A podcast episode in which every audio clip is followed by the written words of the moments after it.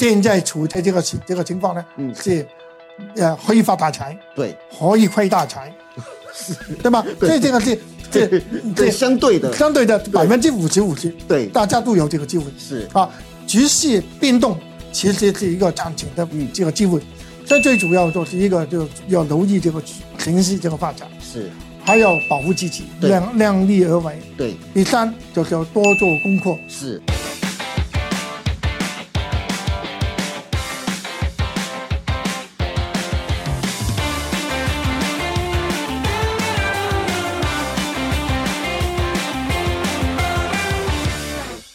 欢迎收看《赢家大亨》，我是大 Q 哥。今天现场为您邀请到的来宾是香港亨达集团的创办人邓宇立，邓先生您好。你好，大家好。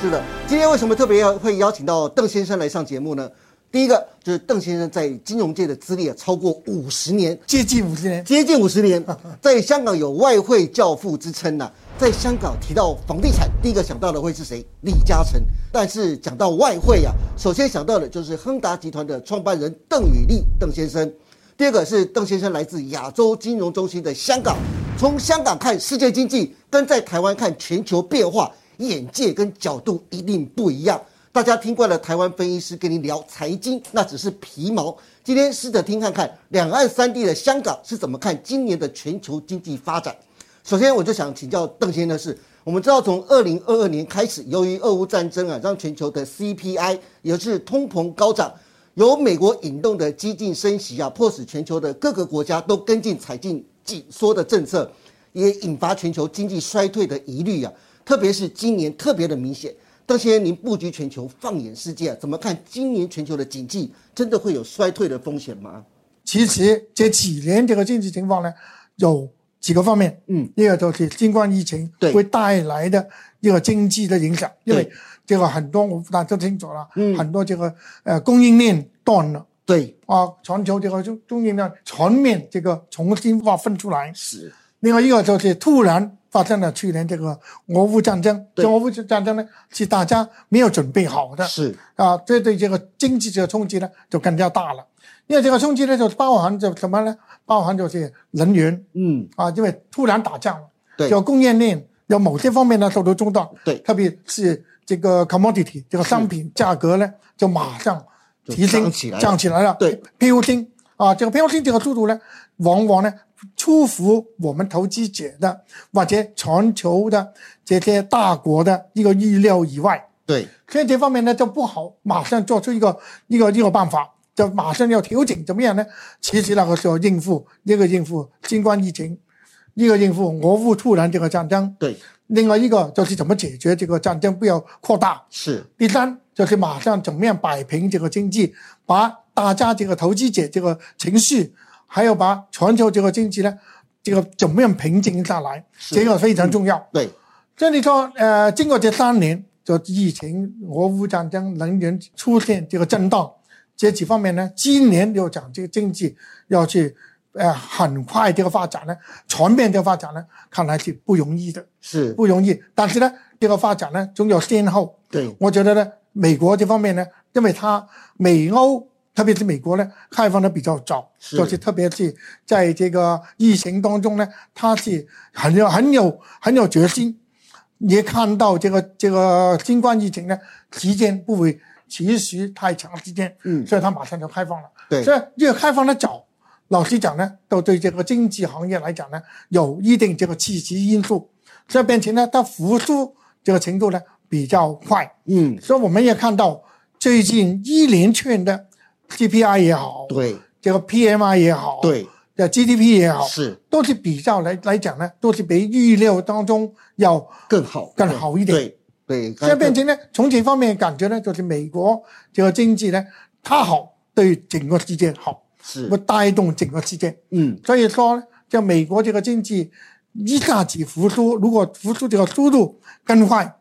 全球这个经济呢就会快。但是有一个负面因素，哦，因为怎么讲呢？因为这个经济发展得快，通胀出现压力了对，啊。这变成呢，我我们看两年以内，美国这个 Federal Reserve 这个是 Fed 分位已经提升了好几遍。是，很多都猜到底这个非分位到了顶部没有呢？加息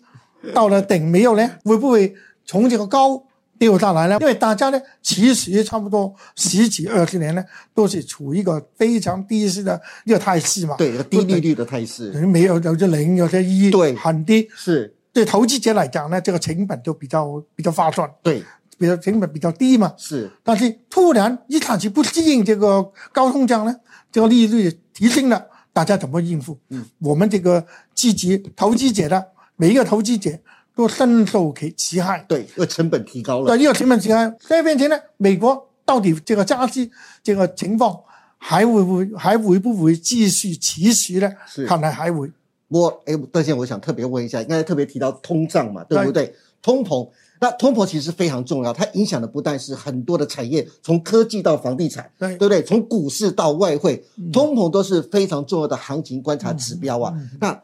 这些你从事金融业这么多年，嗯又是身处在亚洲金融中心的香港，对全球经济更是敏感了。嗯那以你来观察的话，全球的通膨还会继续多久呢？呃，这个不好讲了。俄乌战争持续多久，大家不知道。嗯，还有俄乌战争会不会引申到扩大到其他地方呢？其他的地缘政地治，缘政治，这个对这个地缘紧张啊，嗯这个会不会再扩大呢？是现在现在呢，这没有底，嗯，没有底。虽然我们只能看这些这个大国的领导人这个表 演，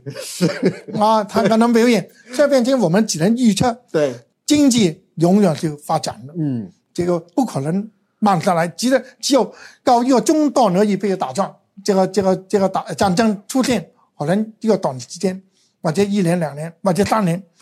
总有中断的，对总会停止的，是，就是我们要等这个机会。嗯但但等这个机会，首先一个要保护自己。嗯，作为投资者呢，怎么保护？比如说我有一百块，我拿多少去投资？我要有一个后续这个这个后援嘛，对有这个后备这个力量嘛，是我投三十块，三十块亏了，我还有七十块。是就叫第一量力而为，是，第二就要密切注意这个事态发展，嗯这个形势发展。就是如果说突然这个某一个国家的领导人，这个这个总统啊，或者讲一些话啦、讲一些很冲动的，是这样呢，大大家大家就小心了。对总会现在处在这个情这个情况呢，嗯是呃可以发大财，对 可以亏大财，对吧？这这个是这对，相对的，相对的百分之五十五十，对大家都有这个机会是啊。局势变动其实是一个长期的嗯这个机会，所以最主要就是一个就要留意这个形势这个发展，是，还要保护自己，对量量力而为。对第三就是要多做功课，是多听你们这个节目是的，讲讲这个这个现在哪一个哪一个行业发展的有有前途，是，有前进，对对吧？这个比如说呃，科技股是不是目前 AI 啊这个发展是不是很有前景呢？对我们就留意一下是这方面呢。但是就是小小小投资为主，对小投资为主，就是要多做好这个投资准备，是，不要贸然行动，不要这个人家人云我云不行。对。这个在投资市场上啊最忌讳的也就这一点，就是人云亦云，就跟着去做。像刚才邓先生讲了一个非常重要的观念，就是你现在投资一定要有的观念，就是假如说你一百块钱，你要拿出三成的比例去投资，你自己一定要保留七成的资金在身上，嗯作为后备以防万一啊。那另外非常重要的就是刚才郑先生特别提到了科技股，现在最近最新的是 AI，对不对？嗯这让我想到全球股市从去年十月份开始反弹以来啊。嗯其中最强的，我发现到是香港的恒生科技指数最强，嗯嗯嗯对不对？它从低点两千七百二十点反弹到今年的一月二十七号的最高点四千八百二十五点啊，涨幅高达百分之七十七啊！而且您刚从香港过来，我这个一定要好好来跟你请教啊。恒生科技指数上一波的大涨啊，快手、阿里巴巴、美团等大型的科技股啊，绝对是最大的功臣，嗯对不对？而且还带动了台股跟韩股的上涨。恒生科技指数接下来还能继续扮演亚洲股市的多头的指标吗？那全球的行情你又是怎么看的呢？怎么讲呢？恒生指数其实亚洲区某一个方面的，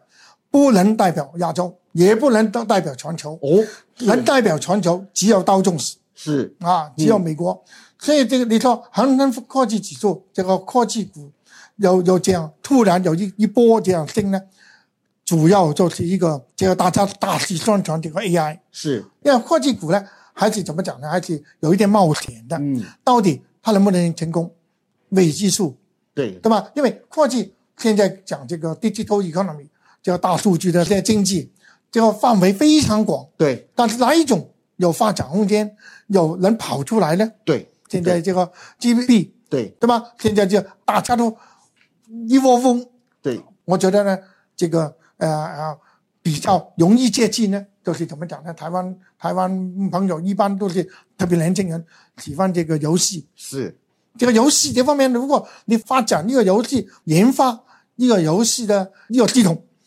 很有可能就大战了。是，但是这个这个系统呢，能不能接受？人家有没有这个共通点？嗯，有没有？比如比如说现在，呃，这个什么，呃，灌篮高手， 对，这叫很热嘛，对吧？但是有没有第二个灌篮高手就跑出来呢？是，所以这个就是研发了。对，所以研发呢，在香港来讲，跟台湾比较，我的感觉，台湾研发这个条件比香港好。对，啊，香港只是一个呃一个基本市场，基本市市场呢发展呢比台湾这个完整，是，比哎台湾呢这个法规也好，就是这个市场容量也好，嗯还有它是这个在全球带动呢，它不但是亚洲金融中心，它是世界金融 中心，对吧？对但是问题现在是走上坡路一点点，对啊，它会往后也会上去的。嗯，所以如果从这样这样讲呢，就是这个呃，我们要挑选哪一种嗯，哪一种呃高科技，是，有时候呢，我们要追上情势。是，我们做这个投资行业，有时候不要落后在形势，应该是走在这个行业之前对，啊，不要跟着人家，跟着跟着后面呢，你